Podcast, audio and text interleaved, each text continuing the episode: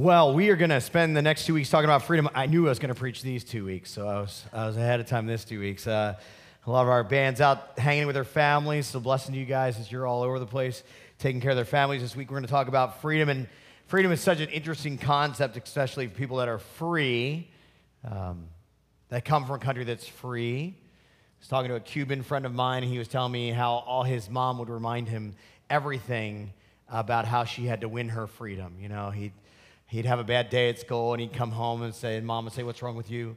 And he'd say, Well, I just had a bad day at school. And she said, Did the communists hit you today? You know, you're like, Well, no, mom, I just had a bad day at school. Are you free? We have a, we have a problem with freedom uh, because we probably are born in a country that's free. Uh, I'll give you an example. We have uh, two brothers in our student ministry, and I don't know if you're about this, probably not in your family, but brothers and sisters tend to fight. Um, I'm sure that never happened in your world, but uh, these brothers are fighting constantly. There could be a brown bag on the floor, and they fight over the brown bag. And they came into the student ministry center one of the nights, and they were arguing. And they come, Sean, you got to help us settle an argument. Never want to be in that position. Just never want to be in that position. And they came in. They they had gone out to eat at a place where you would know, some place, a restaurant that you would know, and then you can get some food relatively quickly. And the older brother had bought a uh, bought a meal, soda, drink, fries, and things like that, and paid six or seven bucks for that. The younger brother had bought a milkshake and paid six or seven bucks for that. It cost six or seven bucks. And they said, Do you think that the milkshake could, you know, do you think that's worth that much money? And they started debating back and forth and got they like to yell and yell at each other, No, you're stupid, all that kind of stuff. That's real healthy for brothers. And they debated back and forth. And finally, I realized after listening to the problem, the problem wasn't the cost of the milkshake, six or seven dollars. It's the problem was um, the younger brother uh, bought the milkshake for six or seven dollars, but didn't pay the cost. The older brother paid for the milkshake. He paid the seven dollars. So the younger brother enjoyed all the pleasures of it, where the older brother that's now working and sees seven dollars go out of his bank account says, I don't think a $7 milkshake is worth it. The younger brother said, Oh, definitely worth it. Definitely worth it. Now, let me explain what that happens. What happens a lot of times as church is we come in and we tell you Jesus died for you, but you never actually paid the cost. So you abuse the freedom that you have in Jesus because you never actually had to pay anything. In the same way, we're living in a, in a, in a culture that American culture is free, uh, but there are a very small percentage of people that actually paid for the freedom. We have some vets that have done that work. Um, we have some people that have families where they're lost a soldier in the middle of protecting the border or protecting a, a, a country. But we come very flippant in our conversation, our lips about what rights we have in being free when it never actually cost us anything. In the same way, our faith can be that way. I, am free in Jesus. Why? Because he had to pay it all. And the more you mature in Jesus, you realize that Jesus often asks you to make the same sacrifice that he makes in areas of your life. And so we're going to talk about it. It's really basic. It's the same thing that the scripture in the Old Testament love the Lord with all your heart, mind, soul, and strength. There, that's, that's not a good saying, that's a way to live. And it's areas of your life that Jesus wants to be Lord of your heart, your mind, your soul, and your strength. And so this week we're going to look at the cost of freedom, and the next week we'll look at some responsibilities that come along with it. But the, the hardest solution to solve, Jesus solved. But we can very much be like the younger brother that doesn't lose any money and spends our time in there. Paul, Paul walks us through with the church in Romans. He's trying to help these people that are just came to Jesus and and he, and he walks them through this passage about what actually happened. And so we're going to read that today. You'll see it on the screens. If you're, if you're able to stand, please stand with us. And we're going to read Romans chapter 8. We're going to read the first four verses.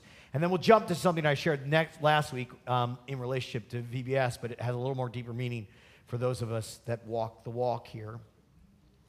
Let's read together from the Word of God, Romans chapter 8 and verses 1 to 2, and then jumping to the 20th verse. There is therefore now no condemnation for those who are in Christ Jesus. For the law of the Spirit of life has set you free in Christ Jesus from the law of sin and death. For the God has done what the law, weakened by the flesh, could not do. By sending his own Son in the likeness of sinful flesh, and for sin, he condemned sin in the flesh. And then jumping to verse, in order that the righteous requirements of the law might be fulfilled in us, who walk not according to the flesh but according to the Spirit. And now, verse 20. For the creation was subject to futility, not willingly, but because of him who subjected it, in hope that the creation itself will be set free from its bondage to corruption and attain the freedom of the glory of children of God. For we know that the whole creation has been groaning together in the pains of childbirth until now. And not only the whole creation, but we ourselves who have the first fruits of the Spirit we groan inwardly as we await the eagerly the, for the adoption as sons, the redemption of our bodies. For in this hope we were saved. Now, hope that is seen is not hope. For who hopes in what he sees? But if we hope for what we do not see, we wait for it with patience. Let's pray together. Lord, I, I wish you hadn't included that last verse. I'm not real good at waiting for patience for anything. Help us to get there as we study your word today, to understand what you mean, to live as you lived, and to pay the price for things that you're asking us to pay for. Bless us in our time in the word. We pray that in Jesus' name. Amen. You can have a seat. I, uh, we came back Thursday night late, and we were working on some, just working on the vehicle a little bit. Had to get ready for the Cayman Brac team, and uh, again, I was away from my wife for a week, so she wanted to, you know, hey, let's go for a walk. Let's fix the world. Let me tell you everything that happened, because girls, what's that word? Communicate. And uh, um, I, am not really good at communicating, so we were up early walking, and, and I was exhausted after a whole week in Atlanta. And I, and I turned the corner, and we saw the Cayman Brac team um, leaving in their vans. And I have never been so happy to wave at other people as they went on a mission trip. I was just, the Lord bless you and keep you, you know. And then after fixing everything, going crashing. And, and uh, you know, there's a physical price to things. You all know that. You're here um, my wife sang in the earlier service to help one of her students out, and she's not she's not an early person, and so she woke up at the time I wake up, and she's like, I don't know why Jesus woke me up this early, and I was like, listen, you sing and you sing for Jesus, and stop your complaining. There's a cost. We did ministry in Daytona Beach for years. We knew that our biggest battle was a mile away. The beach was there. And if we were going to do any consistent ministry, we need to know that what we did in house had to be just as life giving as sitting on the beach reading a book. And part of being a believer is walking through these different costs, and one of the costs is physically being here. And physically being a part of a body, and we know that. That's why we smile when uh, parents come in with their children and there's two different shoes, or today is ballerina day and cowboy day, and the parents just look tired and we say, You need some coffee. We know it. We know it when you come in and there's not always a smile on your, play, on your face because the first thing we walk through in this scripture is that there is a physical cost to freedom. Let me explain what I mean. In your house, in your life, in your personal life, you may feel trapped. You don't feel like you have space to express yourself. And what you have to figure out is how to move those borders a little bit wider. We have very clear borders in our country on at least two sides. Part of the third side, we have water surrounding our country. That allows you geographically to develop different than European countries develop. Because they often have a hill or a road and half of your family lives in a different country, it's just across the road. Different way of developing. So in America, we have these freedoms that are set by the geography of our country. We only have to deal with other people from different cultures in this way or in this way, and it's cold up here. And so we have this unique thing, this set of freedoms that we have, and we think we have these borders, but then we start finding ourselves in a situation where we feel kind of trapped. Now, biblically, Jesus knows that's where we're at spiritually. And before creation began, in foreknowledge, he knew what would happen if he let us do our own thing. And he knew the cost. And he paid it anyway. As you see on the screen there in Romans chapter 3, Paul's trying to lay this out. He's saying God did what the law couldn't do. The law just tells you what the boundaries are. There are signs all over the roads about what the speed limits are. How's that working out? In Atlanta, in particular, we were just at, there are, when you pull onto the uh, 75, which goes right through the heart of Atlanta, there's these little stoplights, and they go green for two seconds, so that car can go, and this red, and then green and red and green. Do you think that worked in my big old white van for a church? nope, I'm going, it's green. I should go, the car next to me pulls in front. You can make more rules for people. Try that in relationships. You can make more rules. Boundaries are different than rules. Boundaries are things that can't be moved. You bounce up against them. And the law was powerless to change. All the Old Testament has great wisdom in it. And God gave the law to help this nation multiply, but it couldn't save, it could only point out. And so you see there in verse 3 that God sent his own son in the likeness of flesh to condemn all the stuff that happens in this flesh. It's critically important for you to get. Because you may not be struggling with it, but you may have to mentor someone who's struggling with it. The fact that God knew he would have to pay a physical price for you to have personal freedom gives you great wisdom that you may have to pay a physical price for your boundaries to be expanded. The idea of a child is wonderful. The child teething, not so wonderful. The idea of a marriage is wonderful. Go to Vegas, get married in front of Elvis, do it. The experience of a marriage is not the wedding. The idea of a career is wonderful. The first three months on the job aren't always that great.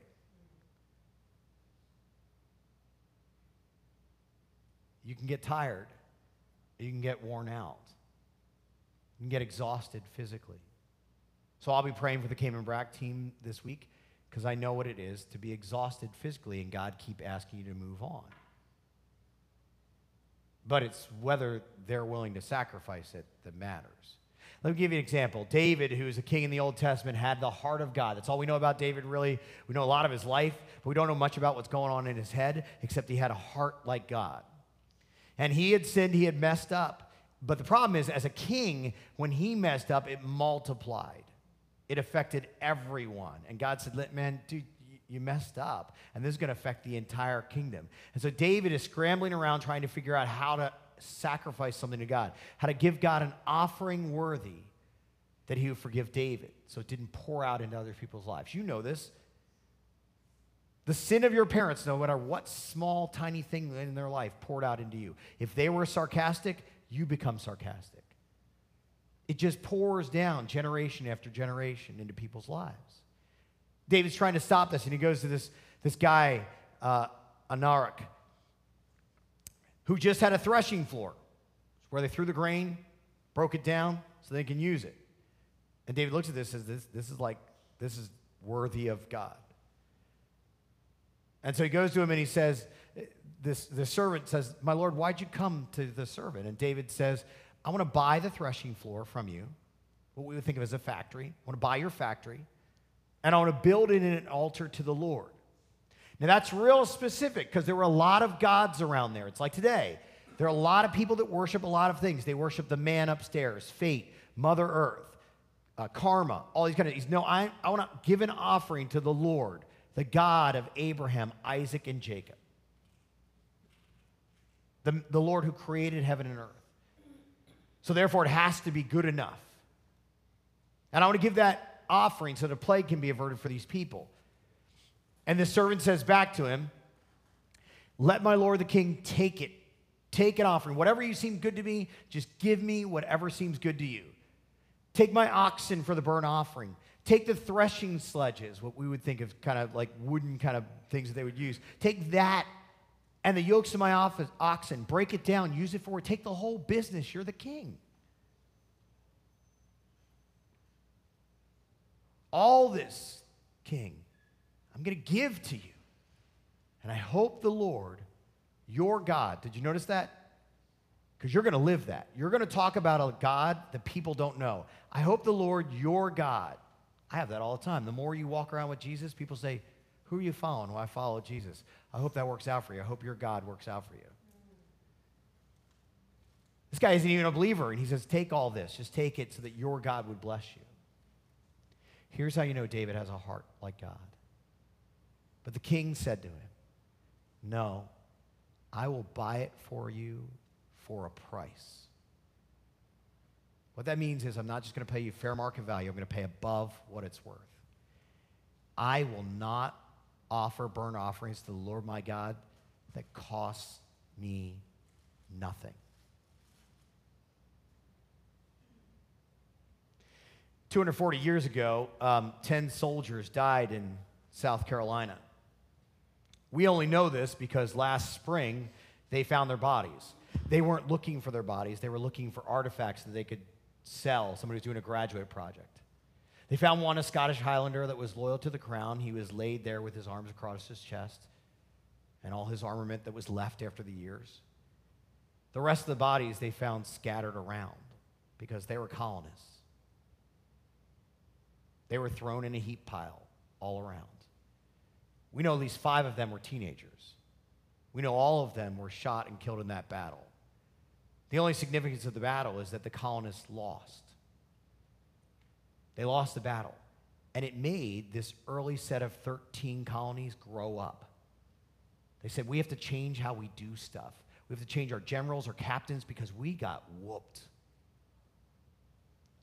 For 240 years, those bodies laid in the ground since August of 1780 in disarray. It was only last spring that they were given a full military funeral and laid to rest in caskets with markers.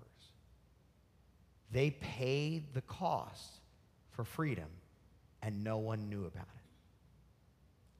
The maturity of you as a believer is whether, like David, you are going to give the Lord sacrifices that cost you nothing or whether you're willing to give up even your own body. That means you may have to physically walk over to your neighbor and build a relationship with them before you tell them to stop their dog from barking at night. That may, means you may have to go on a walk with your wife when you just got back from Atlanta at 8 p.m. with a bunch of teenagers all week and you're exhausted to restore the relationship that you missed during the week. That may mean you have to, may have to spend time with a boss who you do not like so you know more about the boss, so you get to like them, so the Lord lays a burden on your heart for them. There is a physical cost if you want your boundaries expanded. The Lord knew that, and He did it. He fulfilled the requirements of the law in flesh. Here's the second thing that happens, though, that you may not be aware of. We're pretty good with the physical stuff as Americans. We like point at a task and do it. In fact, that's one of the things you learn on a mission trip. You go to these places and, and they say, hey, welcome. You can put away your watches. Like, what? Like, your time does not matter here. We're on island time or we're on African time. We, we do things at a different time. And Americans go there and like, we're going to fix this nation. We're coming in. They go, what are you doing? It's, what are you doing? I'm up at 6 a.m. You said we were working this morning. Like, we're working once everybody gets here. Two hours later, everybody gets there, and you're exhausted because you've been up for, for two hours. We want to fix and fix. We're not real good at the next two. Freedom has an emotional cost. Now, I shared this last week because we knew there'd be some families here that need to hear this. This is a great section of scripture when you're dealing with people that don't know the Lord. They are frustrated and they don't know why. This scripture points to that of saying all creation is frustrated. It's a result of sin. You have this hope. In Greek, the, uh, Greek philosophy was the idea of this ideal. You know how life should be. You know what a chair should be, but then you sit in your chair, and your chair's like bumpy on the left side. And your leg keeps falling asleep. Look at the verse in verse 20 and 21. Creation was subject to futility and not willingly. not willingly. Before the beginning of time, God said it has to be their choice to come to me. And so I want them to live in this tension where they see everything going wrong. The hope is that creation itself would be set free. But it doesn't necessarily stop there. It doesn't just talk about birds and bees being frustrated. Here it continues on in verse 22 and 23. Not only creation is groaning for things to change, but we groan.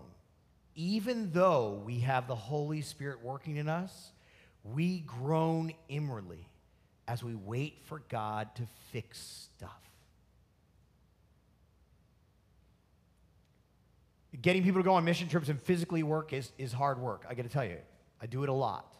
Getting people that are used to turning their TV or used to just listening to their phone, uh, we made sure that when we sat down to dinner, all the phones went away. That was very hard for one student in particular. Um, to put their phone away and not have it out during the meal it was like very hard. We had to do surgery with his hand, pull it out. That's not as hard of the emotional life to say we are all in this together and we're all not perfect together. That's what happens when you build a family. That's what happens when you build a church. It's the emotional issues that struggle with and get in the way. We see this, by the way, in Jesus' work before he went to the cross. He knew what he was going to do, and it wasn't just the physical struggles. As you look in, in uh, Mark chapter 14, it talks about him going in the Garden of Gethsemane.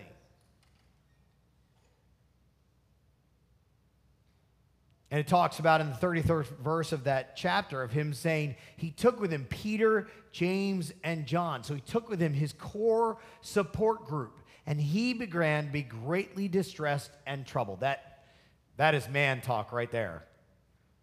That, that, that's translated to about to have a breakdown. I'm very happy to be in a relationship with somebody who's extremely emotionally open. And she will let me know when she's going to have a breakdown. There's no hiding, there are tears coming out. You may be that kind of person. This is man talk right here. He was greatly distressed. Great, do you think so? He knew that after this point, anyone could beat on him. He knew he was going to be whipped to the point of near death, then would have to carry the instrument of death, and then be crucified on trumped up charges and, and killed for nothing he had done. Do you think that's distress? And he says to him, My soul is very sorrowful, even to death. Just stay here and watch. Just, can you just watch with me? Do you have any emotional ministry in the Lord? Are you the sounding board for anyone that when they're getting crushed in the world, they know they can come and sit alongside you, or are you only trying to fix people? Because Jesus said, just stay here and watch me. I have to go through this. You're not going through this. Just stay here and watch me. And you you know what happened with that? They fell asleep. But and then going a little bit further, Jesus doesn't pray, Thank you, Lord, that I'm going through this stress. Thank you, Father, that all this stress is on me. I'm good enough. I can handle it. Thank you, Father, I can take these pills and be done with this stress. I can talk to a therapist. No, he says, Lord, if there's any way to take this cup, Take it. Please get it off of me. Not what I want, but what you want. If you read the same passage in Luke, you can see a little more information because Luke kind of comes at it from a doctor kind of perspective. It says not only was he in agony, but then he began to pray really deeply, and his sweat becomes like great drops of blood. Now, we know this clinically from psychiatrists and doctors that deal with people in high stress situations. That often there will be refugees, and when they have a breakdown and they start having, the, in the middle of the breakdown, the capillaries on their face, which is where your skin is closed, will actually burst. They'll actually burst, and usually there'll be bruising. But if not, it comes out that the blood actually mixes with the sweat. That's how bad Jesus was. And yet he knew it and he did it for you. Freedom has a cost. I have prayed over too many people that have died afterwards and sat with too many couples that are struggling in their marriage who don't get healed. I've sat in the hospital with babies who are not going to survive. I've been with people in their last breath. There is an emotional toll if you want to do what Jesus does. You have to be willing to give him not only your body, I'm in church on Sunday, I do good work that looks good on the outside. You also have to be willing to give him your heart and say, I may get crushed by this person who I'm serving. My job is to raise my family, and I may get crushed by one child who goes this way, and it may break my heart, but it's still a ministry that, wor- that is worthy of the kingdom. There's a physical cost. But there's also an emotional cost. And in a world where we have a lot of freedoms, we tend to say to each other, What I want is what matters most. And that's not always true. Sometimes you do not get what you want. Not my will, but your will, Lord. Not my cup, Lord, but the cup you give me. Not what I, freedom is not, I get what I want. Freedom is I have enough space that if it's there, I can pick it up.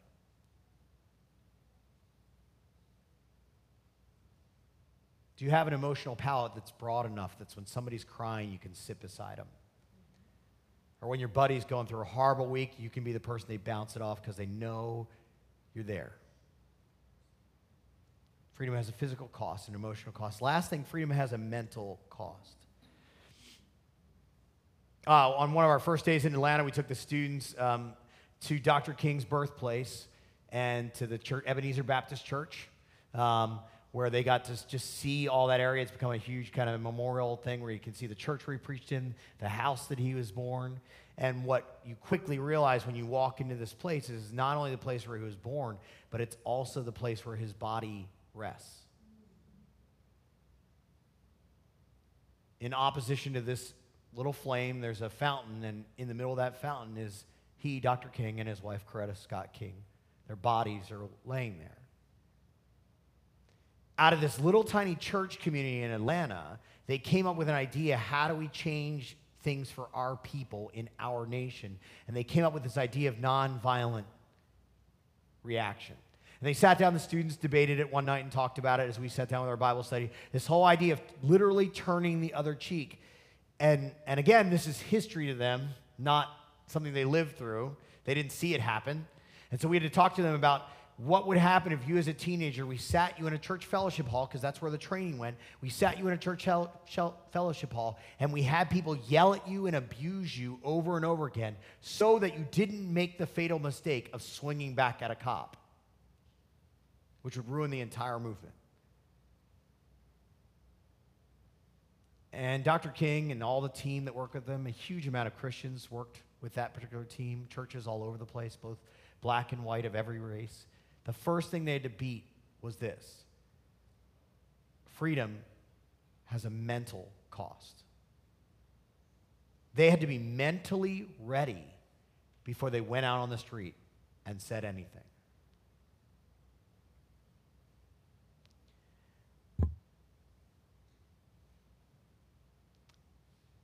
For in this hope we're saved. Hope that is seen is not hope. Think of the things you've seen that other people have not seen. You don't have faith in those areas, you've seen them. That's belief. That's belief. You've seen them. So if you've prayed one time and God's answered that prayer, I don't have to ask you if you have faith that God answers prayer. You've seen God answer prayer. That's now belief. But if you get sick, that's a different type of prayer. Because you have to have faith that God's going to do the same work in somebody else in you. Paul's walking through this church in Rome of saying there's a cost to this. And God had a hope in you. He had a hope for you to be sitting here, to be dwelling in his spirit, a hope in you. But the price of that is waiting with patience. Can give yourself a scale of 1 to 10 right now how patient you are. If not, ask the person next to you. They will gladly tell you. Um, you have to have a lot of forethought going with students and know that you want them to go on a journey that theirs and not yours. This had worked th- through a week of service. We found out the, a couple days, the last Wednesday before I preached with you last Wednesday, we found out that, hey, the church that we are going to serve at, the entire church had flooded. There was a broken pipe. And so we couldn't stay there, so I was communicating with them um, while also helping Pastor Craig as he was away, kind of figure out what we're doing for sermon last week, closing up VBS. We're doing VBS. I'm calling around saying, hey, can we just sleep in like the pastor's office? He wouldn't mind. Um, you know, you got a bathroom we can sleep in. It turned out none of those things work, so I went late at night and found an Airbnb. And you have to find an Airbnb that's not like, you have to find it, well, you have to find an Airbnb that fits in your budget.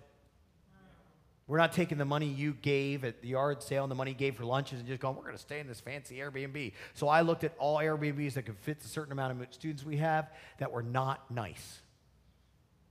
Just being honest. They were not nice. And because it was the week before, the Lord blessed us. There was tons, you know, people didn't have it used that week. There was tons of sales because we were coming in during weekdays and leaving during weekdays. It was great. And I saw there was a basement, there was a garage. Literally, the boys could sleep in the garage, the basement, and there was a second floor. So we come in. The students are already excited about getting into place. Uh, four of the boys, all four of our boys, had to go to the bathroom. And I'm like, you guys got to stay out here. I got to check out the Airbnb because I got to remove anything that's breakable. Mental work. Uh, remove anything that's really artsy but inappropriate, so I don't get any calls. I gotta see what we actually have. And I walk in, basement looks exactly like I walk up to the next level. It's kind of a nice dining area. I'm like, okay, cool. Let's go up to the third level. It was a palace. It was a palace. A master bedroom, another master bedroom with a sofa, another master bedroom. So I pulled the girls in. Apologies, girls, that you don't want this story told, but it's a great example. Um, Pulled them in. I said, Girls, come on in. The boy's like, I have to go to the bathroom. Got to hold her a little bit more. Lock the boys outside. And they're dancing now. I said, Girls, I'm going to show you your room. The only thing that I'm going to ask you, here's the only boundary. You cannot tell the boys how you're living. See the garage we just walked through? That's where they're sleeping on air mattresses. One of them that uh, kept deflating. There's no air conditioning. Uh, we're, we're going to put you in there. Girls, you cannot, here's the boundary you cannot share. Now go upstairs and look at what the Lord has provided for you. Of course, they come down so excited. Do you think, as a pastor, I thought for one second they would keep that quiet? The boundary was you get to keep that room, but if you share it, the rooms flip. It did not take very long for that to get out and we had a UN conference between not girls and boys, now women and men, about what the men would accept as punishment. If they would take the rooms or whether there was another detail available. Because they were senior boys and because none of them were adult males, the boys were very gracious and just said, Girls, you have to wash our dishes and give us a formal tour. If they were freshman boys or middle school boys, they'd be like, No, we sleep in the palace rooms, you know being patient is really hard. Paul writes to a church in Corinth the same way. He talks about this idea of, of this process. He says, when you come to the Lord, you figure out stuff that other people don't figure out. That's not the first time one group of people on a mission trip have had better housing than other people have had. That's not the first time I gave them a clear boundary, and surprise, surprise, they couldn't keep it in their pocket. that is the first time the boys were very generous knew it was coming. And so you see these things. You know when your buddy brags about something, you're like, oh, that's not going to work out. How do you know? Because I know people and I know sin. So this veil comes off you. And then verse 18 gets this wonderful verse Paul shares. And we all have unveiled faces. We are beholding the glory of God. We're being transformed into the same image. But he doesn't stop writing. See, that's where I want Scripture to end. I wanted to say, we, the holy people that are in church this Sunday, we see Jesus and He is transforming us just into an image, and that's where the period should be. But He says, from one degree to another. Have you met a young person lately? Many of them have never grown up with an analog clock. Many of them have never had the experience of sitting in a class or at work and watching that second hand move from one degree to another as it tortures you and sucks the life out of you. You're like, I just want this class to end or this sermon to end. See, mental work is one degree. One degree. One degree. You don't go from here to there. So, that grandmother that calls you all the time that struggles with anxiety and she's scared of everything, you want her to get over here. And Paul, as he shares what happened on the cross, he said, God is so patient that he knew it'd be one person gets saved. One person gets saved. One person gets saved. In the same way, he knew it was one whip across my back, one fist to my face, one thorn. Are you ready to sacrifice to the Lord things that cost you? Or will you only do it when it's comfortable? It's hard to be patient with your spouse when they need to work something out in their own time. It's hard to be patient with your boss when they're asking over here, but you know it takes this amount of time to get there. It's hard to be patient when you cry out to the Lord and you say, God, I just want you to fix this. And God says, No, I'm working this in degrees. I'm not trying to make you old, I'm trying to make you mature. Freedom has a cost.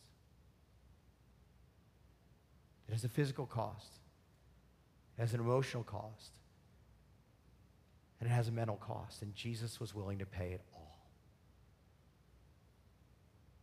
So, as we close in worship, as the worship team comes back up, we want to give you an opportunity in your prayer time to focus on Jesus, not you. If he was willing to do that for you, that's the essence of the gospel, knowing who you are. And you may not be a mess, but I know I'm a mess. I don't know if I'd be the first candidate that I'd say that guy needs to be saved in all the planet. Knowing that, are you willing to reciprocate? And offer him any of those areas. Saying, God, I'm willing for you to put me in a place where I'm uncomfortable. I'm willing for you to stretch me emotionally. I'm willing to stretch my brain even for the glory set before us. Let's stand and pray.